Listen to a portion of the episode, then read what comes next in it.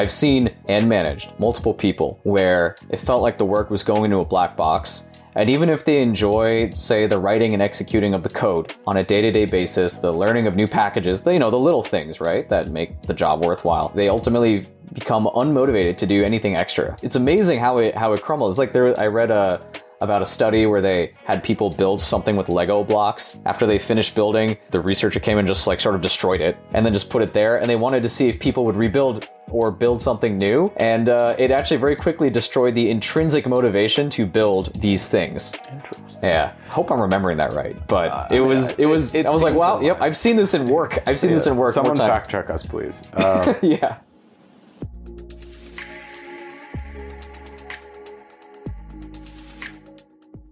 Hello, and welcome to another episode of Ken's Nearest Neighbors, the podcast where I bring in fascinating people from my world, talk about life, data science, sports analytics, content creation, and much, much more. I'm your host, Ken Jee. If you haven't already, we'd greatly appreciate it if you gave us a rating and followed the show. It helps us to continue to bring in incredible guests. Jad, welcome back to the Ken's Nearest Neighbors podcast. Yeah, it's Round great two. to be back.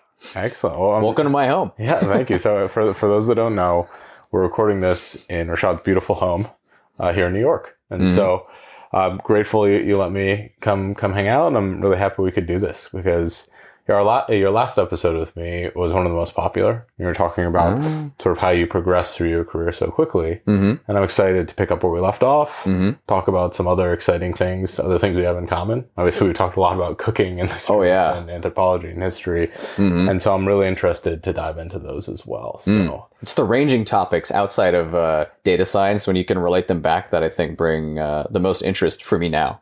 Yeah. You know, rather than just directly studying data science, broadly speaking. Yeah. So excited to get into it. Yeah, well, you know, one of the really, really cool things I think we both see is that there are so many things in our outside lives where we see parallels with our careers.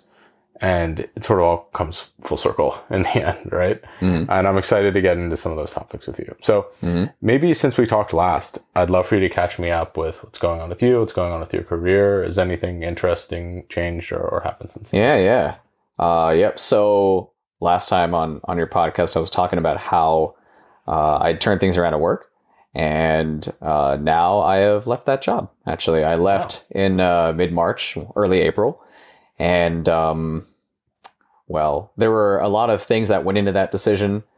Uh, some of it came down to, I guess, a lack of strategic priority for data science. Uh, it just wasn't necessarily particularly central to what the organization did. And um, I've realized that as data science is expensive, it is high risk because it's research. You don't know if you're gonna, you know, any specific exploration. You don't know what's gonna happen.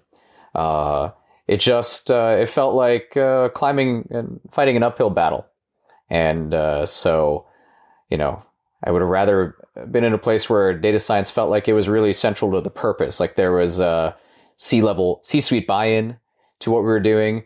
Was broad consensus about the ways that data science could add value. Yeah, it sort of felt in many ways like I was doing it alone. Yeah. Mm-hmm. I think that that's something a lot of people don't realize is that, you know, businesses are very excited. Oh, we need to hire these data teams. We need to do all this stuff. But once you get in a lot of these meetings, mm-hmm. it's all like, hey, what's the return on investment? Mm-hmm. You know, we're spending all this money on data science. What are we getting out of it? Mm-hmm. And unfortunately, that isn't necessarily how data science works is the expected return on projects. It can have a like massive deviation.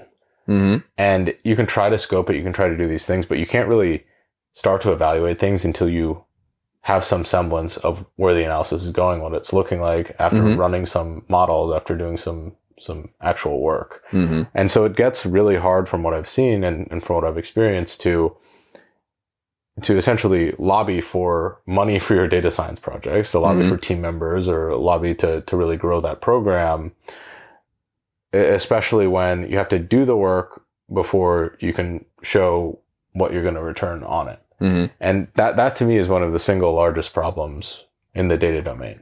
Mm. Um, how do you feel about that? Is that something you see as well? I agree. Yes. It's the ultimate catch 22. Yeah. You, uh, yeah, you don't know what the result will be um, and then when you're hired, when the hire is is made in a very general, oh, this is like the next stage, and we need to do this, uh, without necessarily understanding what the use cases are. Part of the reason I was hired was to bring an understanding of those use cases. Uh, in that case, what made it difficult was getting access to the people we'd be serving, the the customers, so to speak. Just because of the the way the organization was set up, it, ended up being extremely challenging to get in front of them. Mm. Uh, you know, it was a it, we were a shared service organization uh, for Blackstone, so we were serving their global real estate portfolio, and so uh, what that means is anything that can be centralized logically would be centralized with Revantage. So if you're buying like a, a new real estate assets, new uh, you know half a billion dollars worth of commercial real estate from in a portfolio uh, for an investment, then instead of you know uh, them doing all of their own functions like HR, accounting, finance, whatever, and fulfilling whatever Blackstone needs for reporting and such, uh, that would a lot of that would go to Revantage, and so uh, these a lot of these companies grew. They had different cultures when they come in. When you buy them, anyone in PE or you know will will understand this. You, you buy these organizations. They have different different cultures. They rose in different ways, and uh, some of them didn't really want to work with us. You know, so it's it's like uh, if you were forced to buy something that you didn't want to buy, and then there are the parts that are required that you're forced to do and then there's me being like, hey, want to spend more money with us? We're doing cool data science, you know? Yeah. It's real estate. It's not the most tech forward industry in the world. So a lot of times they're like, well, we're good. You know, we already, we already do business. Oftentimes they wouldn't even, I wouldn't even get to that stage. Uh, I'd be sort of blocked from reaching them directly. So without direct access to customers, it was like, how, how am I supposed to incept, you know, come up with what their biggest problems are and, and, and, uh, and do those things. And then iterate and get to uh, you know real projects that produce real value. Yeah. Yeah. You know, it's it's funny. Well, it's, it's also sad. It's more Mhm. sad than funny. Most of the data scientists who I talk to who have left jobs or or started looking for new jobs, there's two main things that that I've heard over and over again. It's one, I don't feel like I'm making an impact. Mhm. I don't feel like the company's invested in the success of these programs Mhm. or the teams, or it's that, you know, I'm not growing, I'm not learning. And those Mhm. are two really important things. It's almost never we have too much work. Yeah, it's know? never that. And, and No. that's that's the funny thing is, you know, I I I really believe that companies that embrace data, they see the returns, and they're going to be so far um, so far down the road compared to others that are in the same industry in the same Mhm. space. Um, but they have to be willing to accept risk. When you look Mhm. at OpenAI and their success now, they were building a, a, a product without any idea what the use cases were. I mean, Mhm. there's some semblance of the idea, but hey, we're going to advance this technology as far as we can, Mhm. and we know that there will be opportunities to monetize it. Mhm. That's an unbelievably inefficient business model. And Mhm. of course, they have a lot of funding. They have a lot of these things, and Mhm. but there's a lot of there's power in doing that. cr- Power in creating that autonomy and that sort of creative side within an organization, because I view data science projects a little bit like venture capital, right? You have Mm. a portfolio of projects, Mhm. and one of those projects, two of those projects, is going to kill it, and they're going to make up for all the projects that fail Mhm. because there are inevitably going to be projects that you spin up. You're like, hey, we thought this would have a lot of impact, and it just didn't. Mhm. Right? The the results, the information isn't there.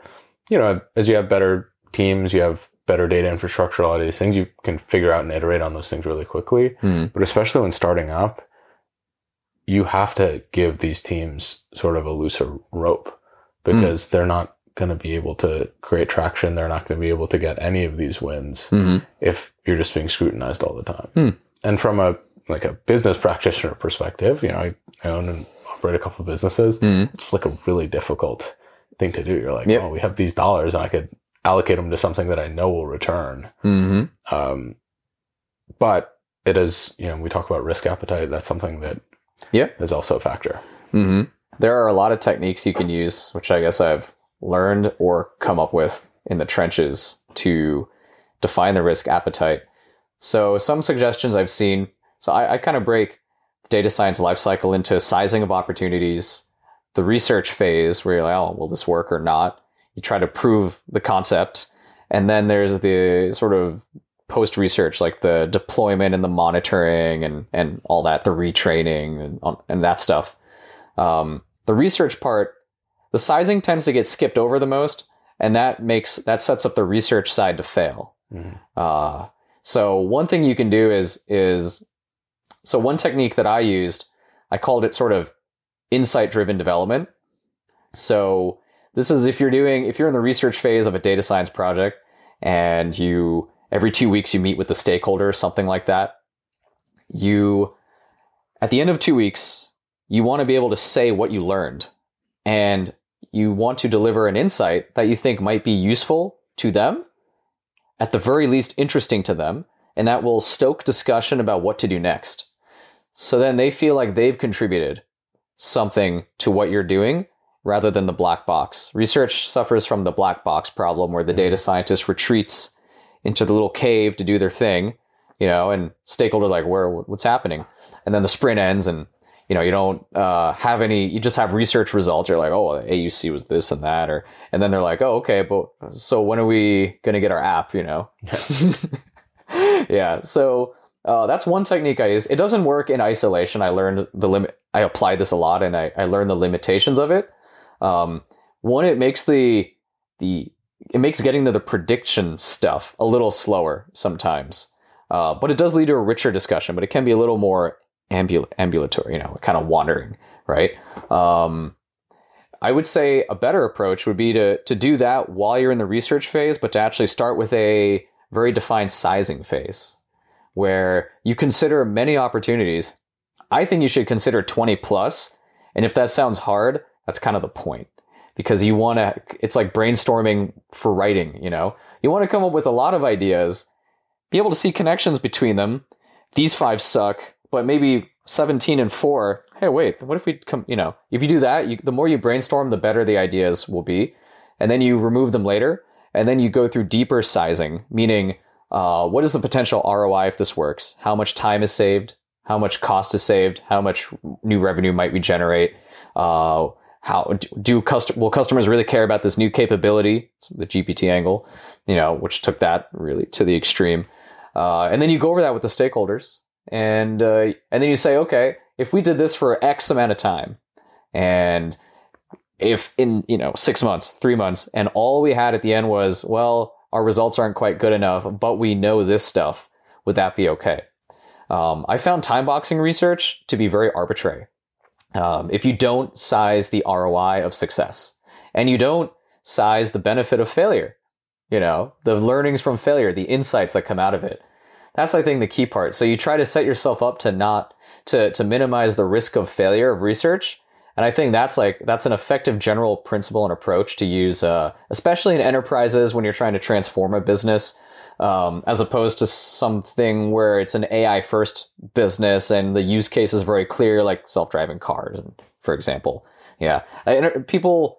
I feel like a lot of the material targeted at enterprise data science is, is kind of I don't know. It sounds like buzzwords to anyone who does data science, you know. Uh, and I, but I feel like if we were able, if we make it concrete, you could just unlock so much value in in in businesses. It'd be crazy. Yeah. Well, you know, it sounds it, it sounds like you're describing. I don't know whether it's necessarily push or pull, but you know, in your role, you're defining the data science objectives. Mm-hmm. In a lot of organizations, it's the teams that are saying, "Hey, we have this problem," and throwing it to the data teams. Mm-hmm. Is that something you think that shows up organizationally? Is that a design choice that companies have made? It's that we're going to leverage the data teams to solve our, you know, we're going to ask about these specific problems or the data teams, it's their job to elicit those problems and figure out where they can Mm. create value. Or is there a little bit of that in all organizations? There's Push some of this pull. push and pull, right? Mm. There's always there's always some of both. Uh, with me personally, from my very first job as a data research analyst, uh, I've had to come up with my own work, and that's because uh, no one knew what to do with me.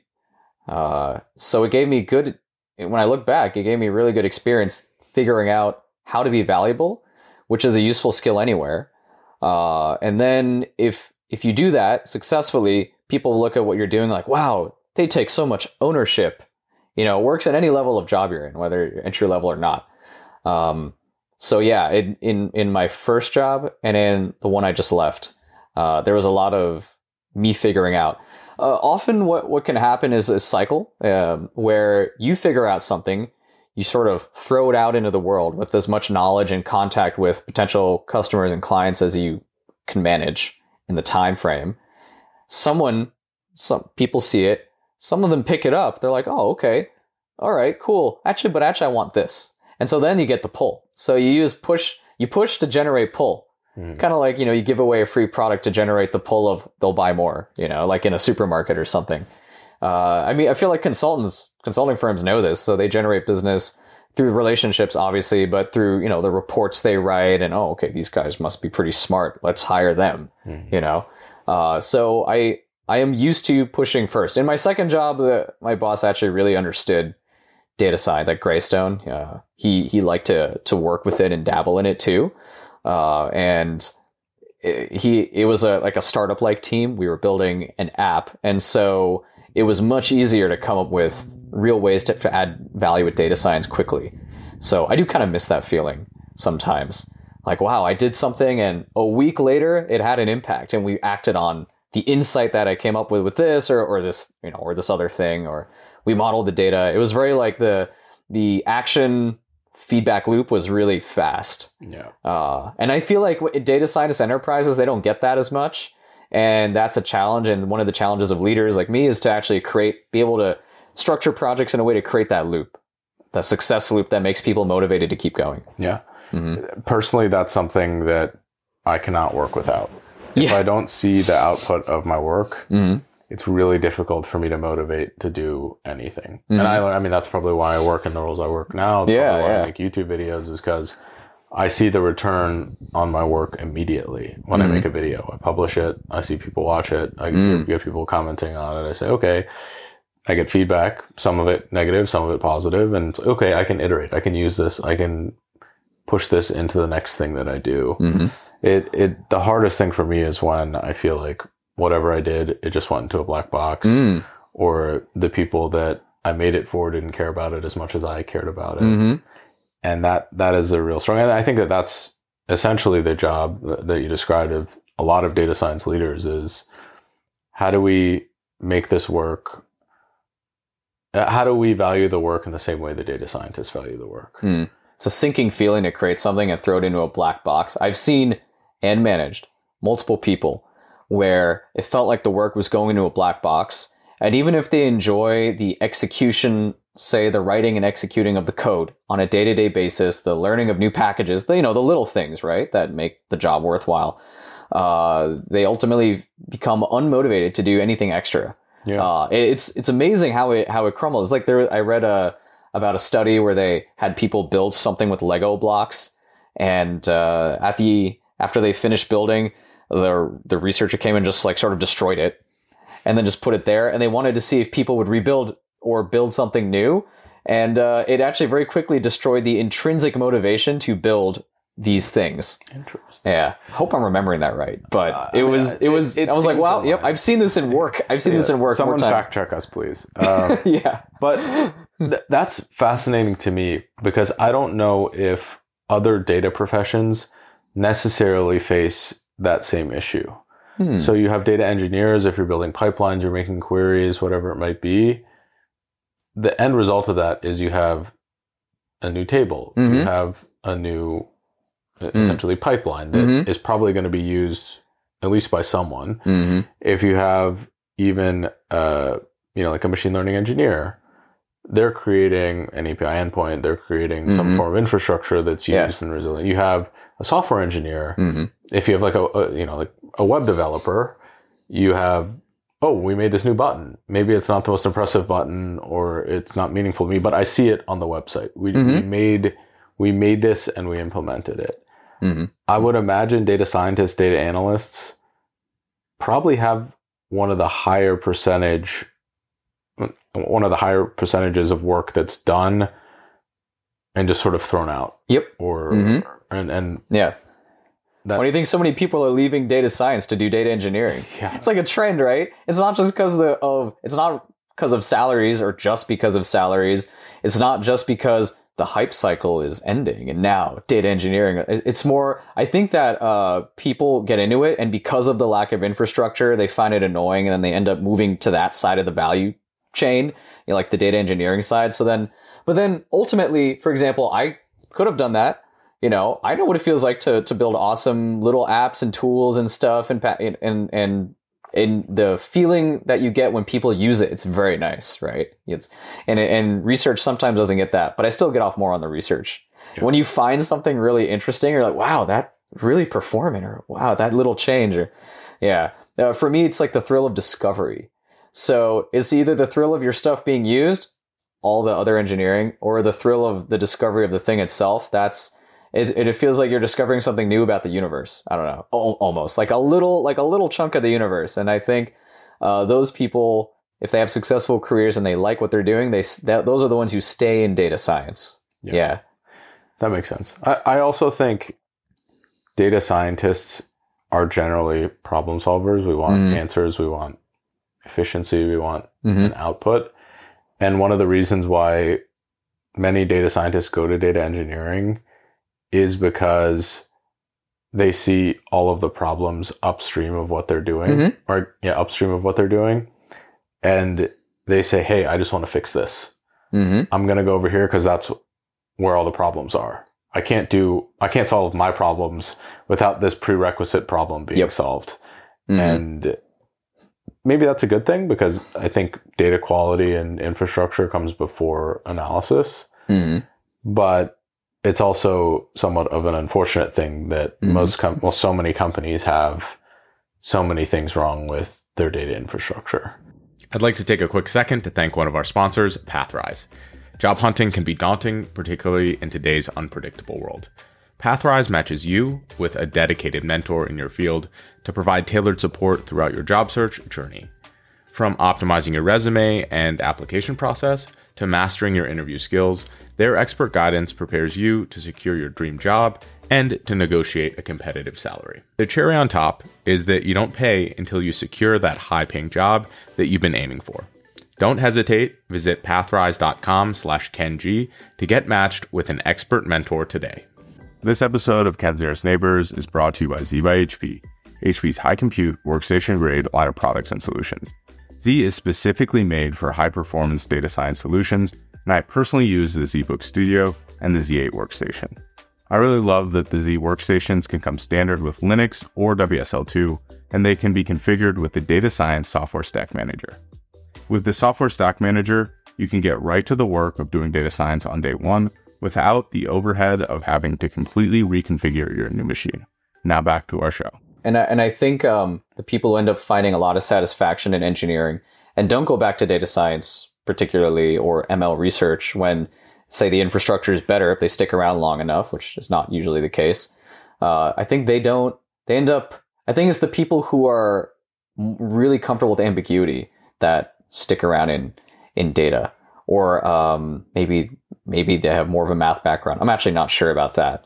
Uh, I feel like people of all sorts of backgrounds go between the two. It's really more of a mental a mental perspective, you know, just a comfort with oh, if I do this and uh, it doesn't work, you know, does it does it feel like I'm useless or something? Yeah, and of course, there's no right or wrong in that. No right, or wrong. It's yeah, just personal preference. And mm-hmm. you know, I have a lot of really good friends that they say, "Hey, data engineering, there's more certainty in that. That's mm-hmm. more exciting for me." Yeah, exactly. I, I would argue, I'm I'm also looking for more certainty in things these days. I still prefer the data science because I find a lot of the engineering a bit more repetitive. Mm-hmm. But it, I mean, it doesn't have to be. I'm just working with a lot of the same data all the time, so it doesn't necessarily make sense for me to. It's not. There isn't novelty in the engineering mm. that I do comparatively. Oh, I see. Yeah. But mm-hmm. um, so let's change gears a little bit. I'm mm. interested. Mm. You you quit your your job, mm. and then what are you doing now? Well, you know, what does someone who's pretty far along in their career do when they take a break? Mm-hmm. Yeah, so I'm starting something new. Uh, it's basically I thought back on all the challenges I faced, especially in my last role, very very specifically, and I wondered what I could have had at the time that might have prevented or helped me to foresee and solve some of those challenges that I faced And I thought about it a little more meta. So, for example, there was information I didn't have, or perspectives and knowledge I didn't have about, uh, you know, maybe tactics on how to define ROI or how to manage a project X way or Y way, right? And I thought, well, maybe if I'd known that. But I didn't think actually that was a good solution because at the time, uh, no one was giving me negative feedback on what I was doing. And in fact, I even after when stuff would go wrong, I would very rarely get negative feedback. They were just like, "Oh, you're doing great. You're smart. Uh, this is great work. You know, your team's very low drama compared to other projects. You know, like it's not a quagmire." So, what could I have done better? Uh, and I realized I was what I needed was uh, someone to help point out my blind spots. Now, I think there are very few ways you can do that. You can get a coach. Uh, you could have a really good mentor in a company who will find your blind spots and raise you up. And even just one person like that is worth it's worth your whole career. Like you have one of that, that's it's like that's enough. If they are observant and you meet with them regularly, but it's also kind of luck based, very luck based, right? So what I'm doing is I'm creating a basically a mastermind group for data science leaders and uh, senior technical contributors, like data science and related data roles, um, to basically meet regularly um, and talk about their biggest challenges with each other.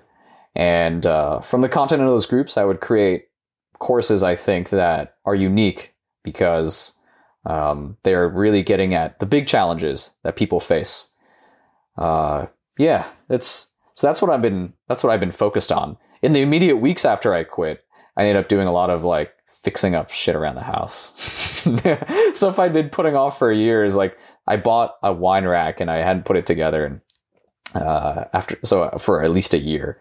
And so I actually put it together one afternoon.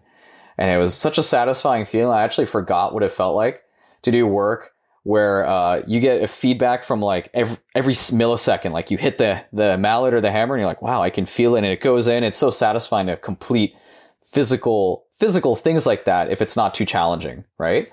And so it made me actually reflect uh, how can we create this kind of situation doing the kind of work that data scientists do uh, in companies? How can we create those clear goals and immediate feedback that you know stimulate the flow state that I've been experiencing a lot in the last couple weeks? Yeah, mm-hmm. I mean, think a lot of people get into data science because there is, at least for me, there's some of that flow state. Mm-hmm. If you're I don't really use them that much, but a Jupyter notebook and you yeah. run the cell and you're like, oh, the output's good. And then you run yep. another cell mm-hmm.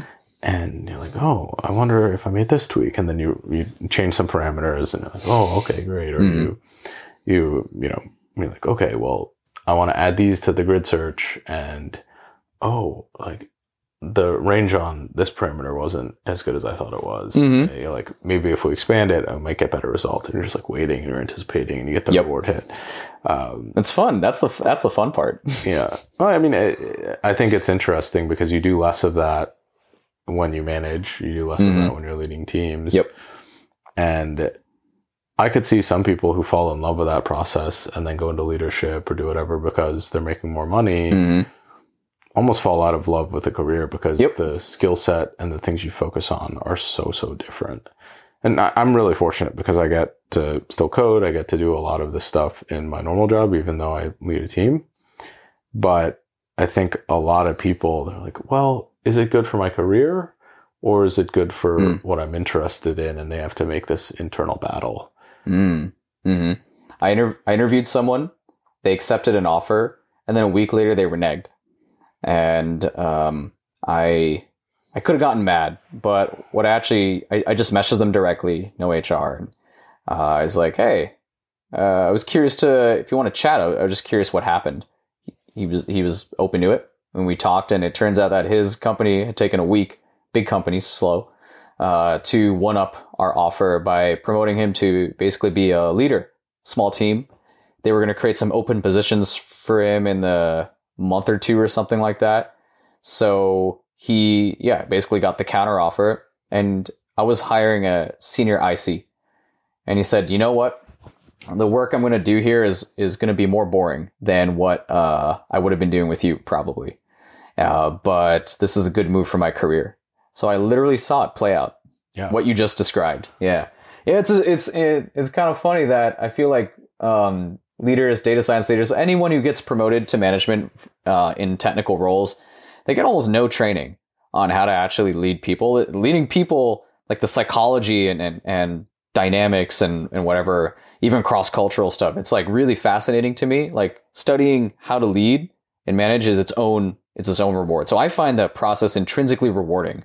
Um, but I feel like if you like data science and, and the process, the the hands-on coding, it's kind of random. It feels almost like a crapshoot whether or not you'll actually also like the people side. Mm-hmm. Uh, there might be certain aspects. I've heard of people enjoying uh, the delegation aspect, as in focusing more on thinking about how to, on what to do rather than exactly how to do it. Finding the how slightly annoying to like t- get tangled, kind of tangled and messed up with. So then, if you're like, okay, this is what's important, you then give it to someone else that they can figure it out. That could be rewarding for people. Um, but generally, I think in leadership, one of the main challenges to feeling happy and enjoying it is that the conditions for the flow state don't exist to the same extent.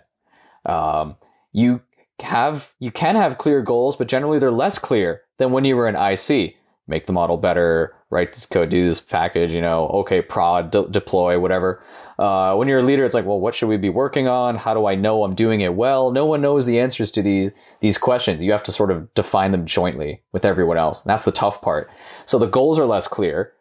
The feedback is less immediate, as you said, because you can write code and you get results and you keep going. That creates immediate feedback and can lead you into the flow state as you're exploring a problem.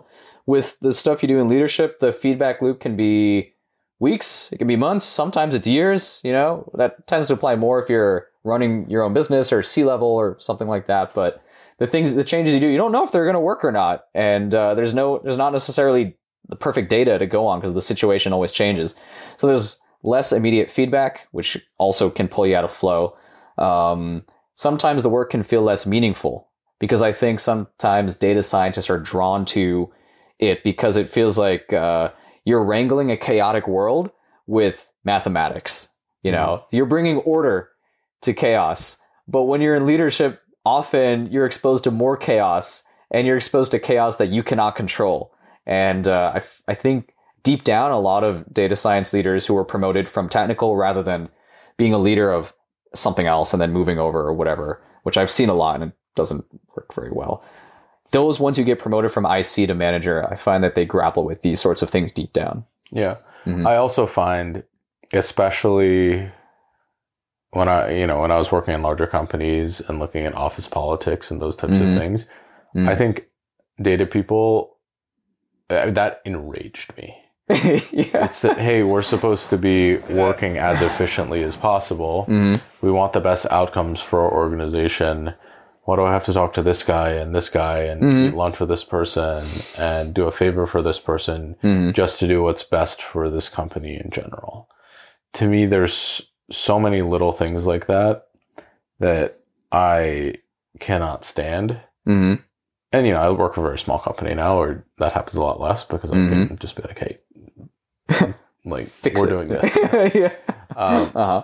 But it, it's it's kind of disappointing mm. in, in my mind that that is such a big part of these, and maybe mm. some of the larger companies uh, that are very tech focused cut that out a little bit better. I would argue they probably do, just because they have very specific infrastructure for that. Mm. But okay, from I see I see that side you're getting at, but from what I've heard, uh, a lot of a lot of people in big tech face just as many politics yeah. as they do because uh, a lot of incentives are built to slow down change, you know, uh, or there's a lot of risk management, which is the word for uh, stopping you from having fun. No, I'm just kidding. well, I mean, it's, it's funny though. You look at risk management now with. Mm. It's risk management when it's convenient for them. Yeah, because exactly. look at the advancements in AI. Mm-hmm. I mean, mm-hmm. look at you know Google releasing Bard um, with ChatGPT, GPT-4, GPT-5 training. Mm-hmm. It seems like these companies are doing things that are somewhat risky. Correct. I, I, I like. I personally think the Bard release was they were not ready to release mm. a lot of these things, mm-hmm. and they're making these decisions mm. that, again, are risky, but they have these procedures for employees that are when it's convenient. Yeah, exactly. Oh, that's a great point. I never thought of it that way. Oh, that's very uh what's the word? Uh it's a dark view, but I like it. yeah, well, I, I mean, I, I'm more and more jaded as Mm. as time goes with profit motivation and these types of things. Yeah, sure. I mean, we, we've talked a little bit offline. I've I talk with a lot of people that I think Mhm. a lot of the AI stuff. It seems like we're moving unbelievably fast now. Mhm. And this is obviously a review for you, but you know, when Alan Turing made the Turing test, Mhm. I think he he assumed that we would solve it in a pretty short period of time, like 10, 20 years. And we went we took a lot longer for a system to essentially like not beat but but uh, you know, well I guess beat the Turing test. Mhm. And then since the and to that point every projection we made about AI was way an overestimate. We're, Mhm. we're going to solve this quick. This is going to happen. You Hmm. know, the, the first AI meeting, they were like, "We'll do it over, you know, like a couple, couple days, and we'll figure this AI thing out." and I forget who the researchers were. You, you have a lot better mind for for those types of things. But Mhm. throughout all of history until now, we've way overestimated our capability to solve artificial intelligence and to create it.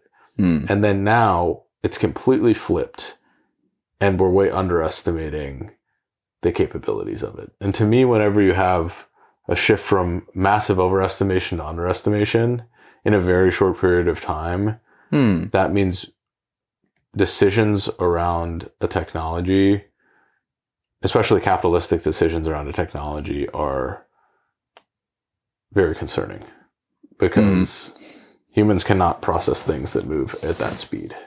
Hmm. And uh, I don't It's know true. what the implications are. As the book Stolen Focus makes a point of, if you only by uh, Johann Hari, I think, yeah. Um, if you're used to skimming information, uh, then you'll view every then you view all the information in the world as being essentially just what matters is the surface. Uh, but in order to make really deep and interesting insights, you have to focus on one thing for long periods of time. If you treat the AI news now like every other news cycle where you're just skimming between headlines and uh, not going in depth to try to understand the fundamentals of what's happening, I think uh, you're at risk of also making very poor decisions that could have very bad long term implications. yeah, I would Mhm. agree. Do you think more companies than not are scamming or taking deep dives? Because I would Hmm. imagine every large company I can think of is trying to integrate AI really aggressively right now. Mm-hmm. Well, it depends. I feel like for, I think that they're, I think that it's fine when there's a human in the loop, uh, who can ultimately check it, and also if the companies creating the AI systems have feedback loops with the users, uh, and with society because it's that big now, uh, about problems, you know, citing facts, ethic, ethical decisions, that sort of thing. Um, you know, like there's a, you always see viral content on uh you know ChatGPT is is sexist or racist. Look at you know this little test I ran with where we flipped the gender references and the pro you know or something and ChatGPT still assumed that the doctor was male and the nurse was female or something like that. And you're like yeah you can see that. But ultimately if you have a feedback loop where you see that and then you can improve upon it, you know, with uh, different decisions in, in architecture or, I suppose, band aids on top of current systems, then uh, then it's not so bad. Ultimately, I think uh, the system is self correcting. Um, I, you know, I, want to hear a counterpoint though.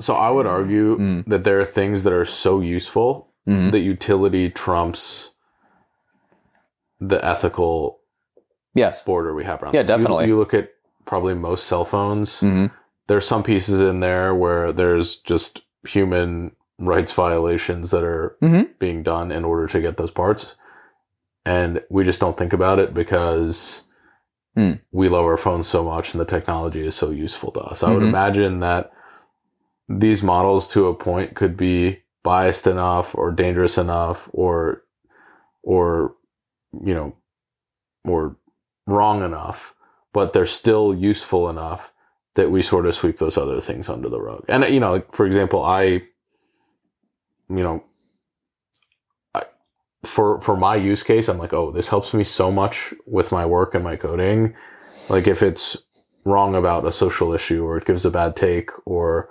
there's potentially dangerous stuff that could come out of it.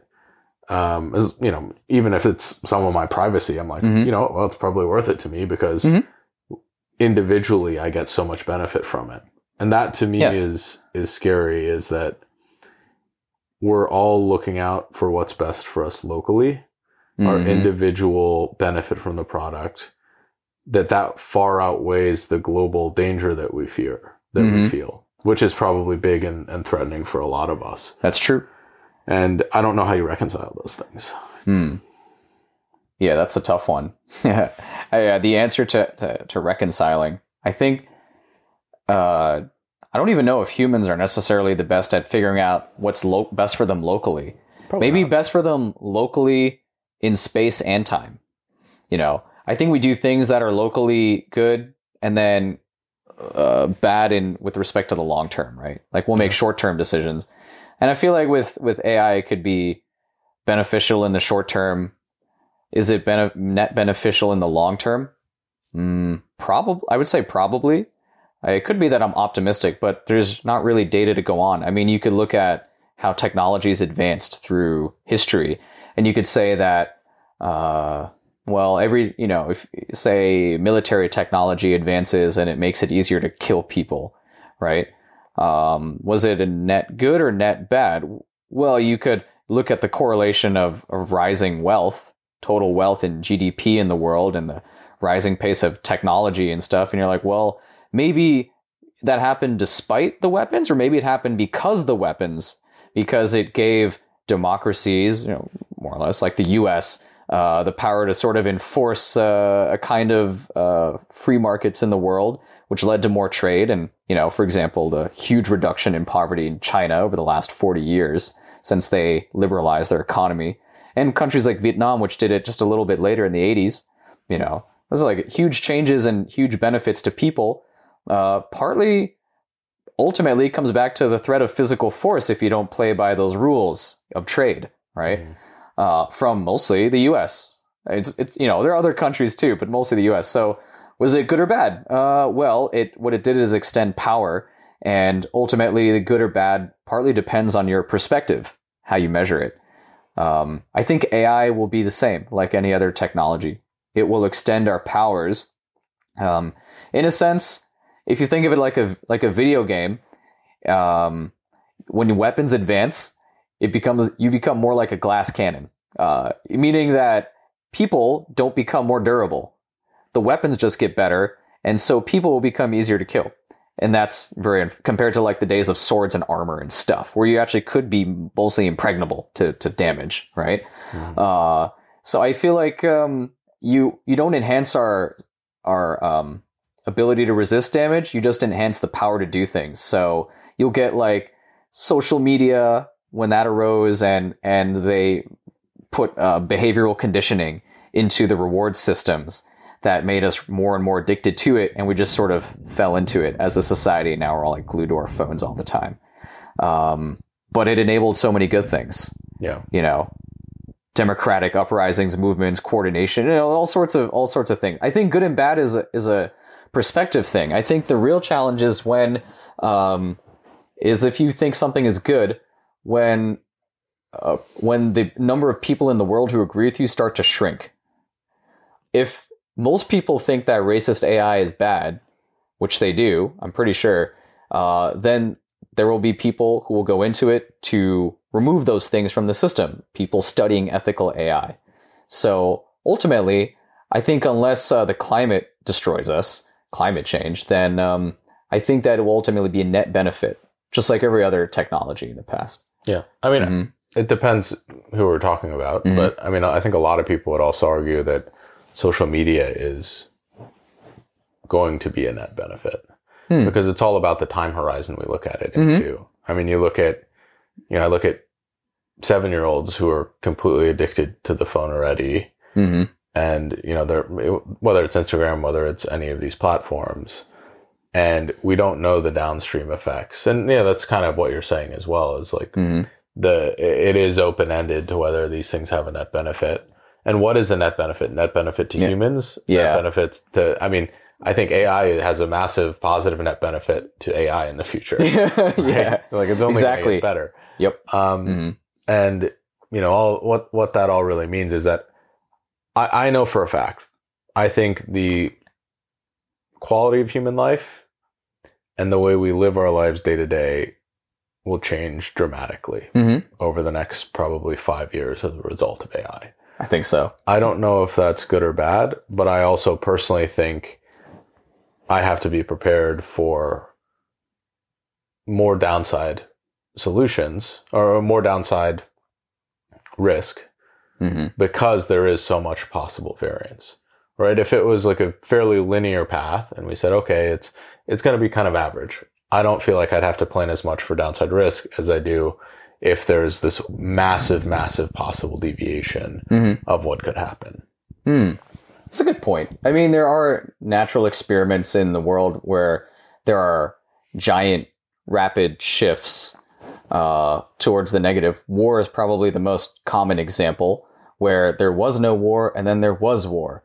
And you went from being able to go to the store to buy food to being a refugee, Hmm. right? Uh, there was, you know, Kosovo, Serbia 20 ish years ago. Uh, you know, there's Ukraine, Russia now. That's, um, so you could look at those as case studies. What could they have? Could someone, you know, in in Ukraine have, have uh, gone off the grid and you know had enough food storage for several years? Well, in an underground bunker to survive the war, maybe. Uh, the cost, though, to that to their life before the war might have been too much. Yeah. You know, and the uncertainty of whether or not that would happen, pro- perhaps too great, right? So then, do you abstract that away from individuals, and then the government should have, uh, you know, had these other preparations? But if you're ultimately being attacked, then how? What do you do about it? You know, I, like, I have very little faith in the government to handle a situation yeah, fair enough. I, I mean, realistically, Mhm. I mean, we, we just went. I mean, COVID is still around, but we're, we we essentially went through this pandemic, hmm and it was handled absolutely terribly by Yep. almost every government out there. hmm Um, if that happened again right now, hmm we'd be even less equipped to handle it.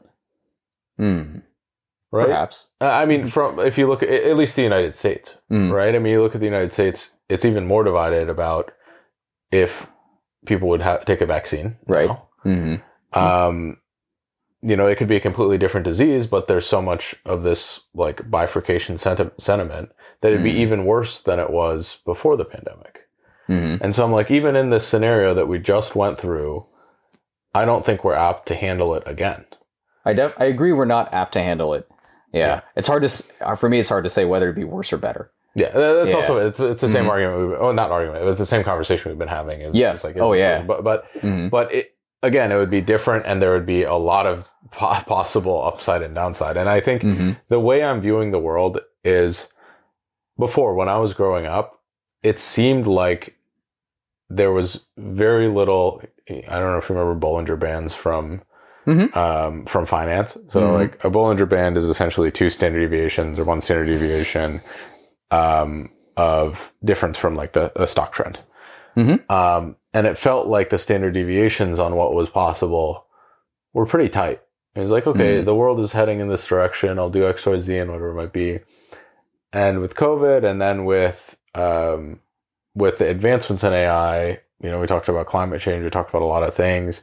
Hmm. I feel like those standard deviations have gone absolutely haywire.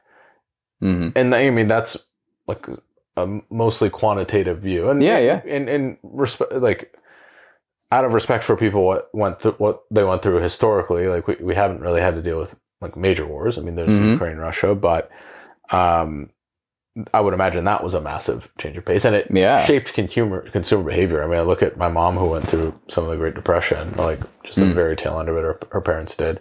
hmm Um, I see how her like consumer behavior is very different. and Mhm. the individual's behavior is very different. I, I wonder how that is going to shape the things that we're going through. Is going to shape how Hmm. we are as adults, or how we raise our kids, or some of those types of things. Mhm. Um, but uh, I'm, I'm not making a a haywire case. I'm not going to put on a tinfoil hat yet but it, it, it, Mhm. it, it has made me think a lot from a fairly analytical perspective. How do you a- approach a future that is more uncertain than it was before? Hmm. Well, that uh, ultimately comes back to your definition of a life well lived. Yeah, fair. Is the purpose of life to experience as least as little pain as possible?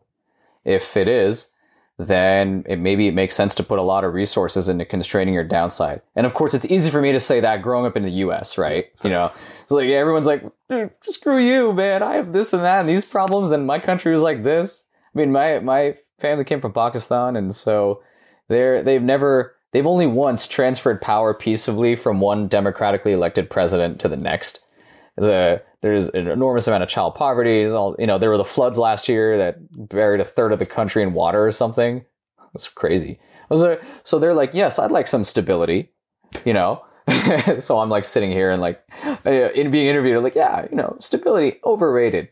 But I think uh, ultimately, like you you can there is the there is stability, and if you have a very stable situation, there will still be problems. And if you have a very unstable situation, there will still be problems. And I think if you were to define, if you were to at least have a discussion about what actually the kind of life you want to give, you know, to your to the people, say of a nation or something like that, that could ultimately lead to uh, different conclusions about what to do. Is the is the purpose to give you maximal freedom of choice? Uh, then you get consumerist, you get the U.S. approach, right? Is it to have maximal safety from downside? Then maybe we'd have a stronger safety net. Is it to encourage, you know, bold, breath, you know, breathtaking explorations that you might do what the Polynesians did? You know, where there were strong social incentives to basically strike out on your own and find new islands in Polynesia, right? So, I mean, different societies uh, have different definitions of what uh, a good life is. You know, the ancient Greeks talked about heroism, and you know, or the the Vikings in Valhalla, right? So they might look at our lives and think that they're not the way that the things that we value are not the things that they value, right? There's a there's a, a cultural side to this too. I Yeah. think. hmm No, what what is your ver- version of a life well lived? Hmm. I don't know yet. I think uh, I think there's something about feeling meaning and purpose. Uh, it's a life where you do something that you find valuable, and I think a life uh, where you're able to affect the world in some way, like that, even if it's just the world of your family and friends and local community. So I feel like having a purpose and defining and finding your own purpose is probably the closest answer I could come to, and then doing what it takes to fulfill that. Yeah. How far are you from finding your purpose? Hmm. I don't know if I have a specific purpose yet, but definitely you can feel locally purposeful. Yeah. You know, goals can feel worthy and you can muster all your energy towards achieving it. Uh, something, you know, and then we can choose our own purposes, our own goals, something that, uh, well, AI, I guess, I guess Auto GPT can, can do that, but, uh, not at the same level that we can. I, when an AI gets, ends up coming up with goals that contradict each other, and ends up developing bad habits and behaviors that it wants to escape but cannot, like humans do, like addiction or something, then I'll be like, wow, we really come up with a human intelligence there, right? So like, like what weird ass collection of optimizations and goals do, are we programmed with in our brains that make us do all this crazy shit? Yeah. Well, I mean, we, we've talked about this Mhm. offline a little bit is that, at least right now, and to the best of my knowledge, AI or models can effectively only be trained with one objective function. Like you can, be like unsupervised learning, train something to Mhm. recognize patterns or whatever it might be. But if you're trying to do some form of supervised learning, and I guess ChatGPT is semi-supervised because they have the the Human loop. loop, human loop.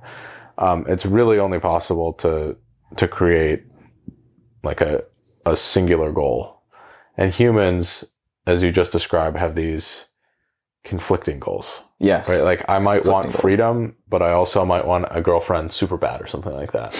And it's like, well, Mhm. man, we like those two things are actually like oppositional in some sense, Mhm. right? Um, and I think that there's, I don't know if that's an evolutionary thing, if that has benefited us in some way, Mm. or if that's detracted from our potential. But I think Hmm. that the power of humans is that we're all kind of random. we Yeah. all have our individual And messy. yeah, Mhm. messy, and but we've you know humans just fall and they fall forward, hmm um, or Mhm.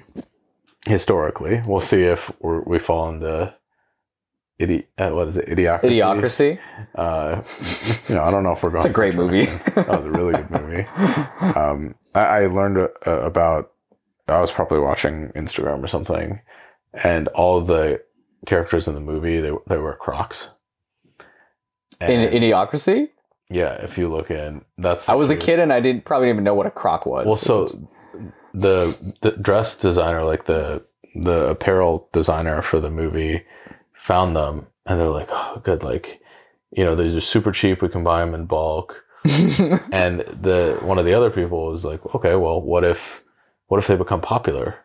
And the designer was like, these are so ugly. How could they ever? become popular?" That's and now I probably wear Crocs all the time. hmm So That's hilarious. oh yeah. Well, we watering our plants with Gatorade. it's got electrolytes. exactly. Mhm. Well, those are all the topics I wanted to cover. Yeah. Any any other thoughts? Any other wisdom? Any other any Mm. recipes people should try? Recipes. Well, uh, cooking is awesome. I I think you're one of the few friends I have who really likes to cook. Um, yeah, recently I've been getting into uh, historical recipes. So I got a I purchased a book. It's a translation. A transcreation is what she calls it because she converts the units from historical units that like what, what does this mean to modern kilograms and teaspoons and stuff. Uh, but it's it's not six mouthfuls of, of rice. six whatever's of this and that. Yeah. At least this thing had measurements because in the old days, like no one put measurements in their recipes. It'd be like throw the leeks and the stock in the pot and cook as I told you. And you're like, well, that doesn't mean tell me anything. Yeah, but it's a it's a translation of uh, uh, this a cookbook from the time of the Mughals in India, from the time of Shah Jahan, so probably like 450 to 500 years old. I cooked a recipe for it for Eid for my family recently, and it was really popular. Uh, this is a, this, this is very fancy where you, you cook lamb with a little bit of spices like minced lamb, and then you stuff it in a chicken, and then you create a bed of cinnamon in a pot. You pour ghee around it, and you like cover the chicken with like yogurt and saffron, and then you steam it. And it said steam for four hours, and that was way too long because I guess chickens back then were made of iron. But uh, so it was steaming for one hour is probably enough, and you open it, it's, it's like tastes like God. It's amazing. that does sound really. Yeah. So I was I was very curious because my family says they they make Mughlai style cooking, like the royal Muslim court, you know, back then. And I was curious. I guess it's in a way a data a data driven way. Like, do we actually? So I wanted to see what real recipes from the time look like and compare it to my family style. And I found generally that our stuff is pretty close. Our stuff's a little it's a little spicier today and there's more ingredients, but uh, and the, some of our stuff is a little simplified from like the crazy number of steps that they would do back then. Yeah. Yeah. We, we have air fryers, Instapot. Yeah, we have more tools as well. But then, at, what, what, what's interesting i- is that you look at they use a lot of technique. They use techniques that we don't use anymore. They have categories of food that we don't have anymore in in modern Indian Pakistani cooking, at least that I'm aware of. Uh, so some of these things sort of like just kind of died out, uh, and there are different concepts. And when you cook a lot, maybe maybe you relate. If you want to come up with recipes or you want to come up with interesting fusions of different cuisines you know um, then what you have to do is analytically br- the way i do it is i analytically break down the purpose of different ingredients and then i can mix and match them. Like oh soy sauce and fish sauce they're both umami rich like liquids that i can use to add a savory flavor. Or tomatoes and parmesan cheese do something similar but tomatoes have acid. You know you break down the analytical categories and then you can go whoop, whoop, whoop, Have you read kind of the- mess it with it. The book Salt, Fat, Acid, Heat. yes So I mean, a that's great like- book, That's a yeah. great framework. Is that Mhm. okay? Basically, every good food has some element of all four of these things. hmm So it has to have the right amount of salt. It has to have some uh, form of acid. It Mm. has to have some fat Mhm. content. And then there's a bunch of different ways that you cook it to Yes. bring out the best in the combination that you've created. hmm And you know, I I think that's a very data driven approach. I love cool. I love the book. I absolutely hated the Netflix show. Oh yeah, Uh, I yeah. thought it was good. I didn't mind. I didn't mind the Netflix show. Yeah, I- it, it wasn't my favorite, but um, the the book Mm. was a lot more science. It felt more scientific than Sure. than than the show did for me. Mm, Um, fair enough. Yeah, that book changed the way I looked at cooking and it, it gave me I'd always wanted to be analytical about it. For example, my family, you know, they make their own garam masala, it means warm spices. It, it's just like the classic like spice collection used in we'll see, I guess North Indian cooking and Pakistani cooking and every family does it differently. And so, you know, you get the recipes handed down and it's like nine spices. I'm like, what why these nine and why in these ratios and what was the point? And uh, it's only when you go into each spice individually and you you like smell them, you taste them, you you look at them, and you think, what does this relate to? So almost like I almost think of cooking knowledge or knowledge of anything as like a graph. You know, for example, um, you know, cardamom is like kind of sweet but also spicy, and mm-hmm. Uh, so therefore it can go with these things, but not with these other things. So maybe you like mellow out with milk, and then you get you know cardamom flavored ice creams and stuff, and you're like, wow, why does this work so well? Cinnamon is similar; it's like sweet and kind of spicy. Uh, yeah, coriander seed on the other hand smells like lemon zest yeah. to me. Well, you know what you would love. mm. the, I don't. You haven't gotten into bread making at all, I assume. Uh, like my wife, did, my wife did, uh, but it's not like we do it very often. So I read another book called Flour, Water, Salt, Yeast, and he talks nice. a lot of. It's all about bread, mm-hmm. but bread you have another factor which is time and temperature. Well, two other factors: time and temperature. Mm, mm. So yeast is a living thing. Yes. And in order to get the correct texture and a lot of these things out of the bread, you have to. It's it's literally a function of time and the temperature in the room mm-hmm. to get these to the correct proofing point. Mm, so mm. it's a very very.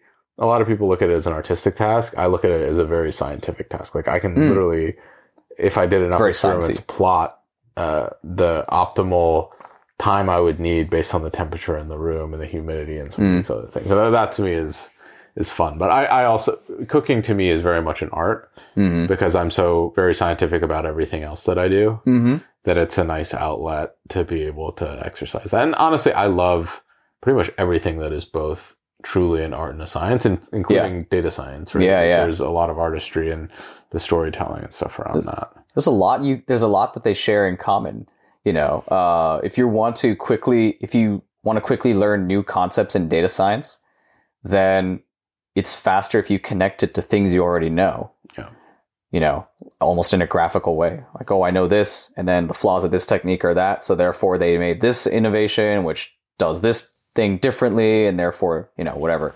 And then if you do that, you'll you'll have this sort of graph in your head about how everything's connected together, and then you can make substitutions you know, or find uh, the parallels between different techniques, you know, like uh, any any type of Bayesian optimization that's done in a sort of a, a, a, loop, like a stepwise fashion, you know, and you and you might relate it to something like gradient descent. You know, well, these, these these techniques are not not that different, you know. Yeah. Um, but yeah, that's like that's the fun part. So it's like mixing and matching in cooking and mixing and matching in in uh, in data science and concepts and then it lets you feel like you're an artist even when you're doing something really sciency and supposedly quite objective yeah i think mm-hmm. that might uh, that might be a discovery for me today is that i really love things that have both of those elements i mean everything that i really enjoy doing right now podcasting youtube mm-hmm. jiu-jitsu cooking yep uh, all, all of those things have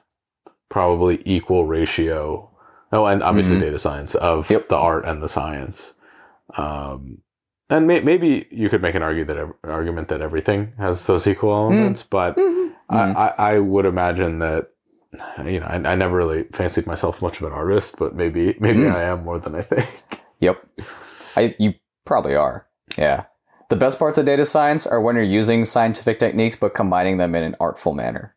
Yeah. And the art is often in the execution. The art is uh, how do I do it in this amount of time? How do I do it in a way that's explainable? Yeah, that's like the stuff that there's not necessarily a defined answer. You know, even you know if you choose among uh, uh, 60 time series cross validation procedures, you know, you might say, oh, well, train test split, obviously. It's like facts. That's how you do it. You can't have leakage of data, you know, when fitting a model and then assessing its performance. Uh, but then if you get into time series, you realize that there's many different ways to not have leakage and which one tends to generalize the best. There was a, one of my favorite papers uh, went into this topic and they, the answer was they had to empirically test, you know, like having a train a gap period and then test making the gap larger and shorter, uh, randomizing, having train tests next to each other, but randomizing the s- where it, it happens, like that split in time, and all sorts of things, you know. And they and they tried and they used a bunch of data sets and like which one works the best. And I implemented, and then I had to basically hand implement the the procedure that they said generalized the best. You know, did that at my in my last job. It was uh, that was a lot of fun. So I always thought like there is an art to it too. There's an art even to implementing the science, you know. There's an art to running good experiments. You know, the experiment, yeah, you can assess it in a scientific way, but to come up with the experiment, there there's an art to that. Yeah. Yeah. Amazing. Well, I think that's a good thing to end on. Where can people learn more about you? Where can people, uh, you know, potentially reach out to you if uh, if they're interested in learning more? Mm. Well, uh, my LinkedIn profile is my, my main way. So Richad Nieves Becker. Yeah. I haven't put up my site yet or, or documents or anything. I got to get on that. Okay, I will link yeah. everything that Richad has Mhm. in the description below. Thank you so much again for the time. Yeah. This was amazing. It's awesome chatting. Yeah, absolutely. Thank you for tuning into this episode of Ken's Nearest Neighbors. Many of you have been asking about how you can support the show, and we're extremely grateful for all the engagement so far. The best way that you can show your support is to subscribe to both the Ken's Nearest Neighbors and the Ken's Nearest Neighbors Clips YouTube channels. If you're listening to us on Spotify or Apple Music, giving us a rating and sharing any of the episodes with someone that you believe might find the content useful is also greatly appreciated. The Ken's Nearest Neighbors podcast is hosted by me, Ken Jee, produced by Bobby Hicks, and is edited by Mario Paul and Tony Pelleriti.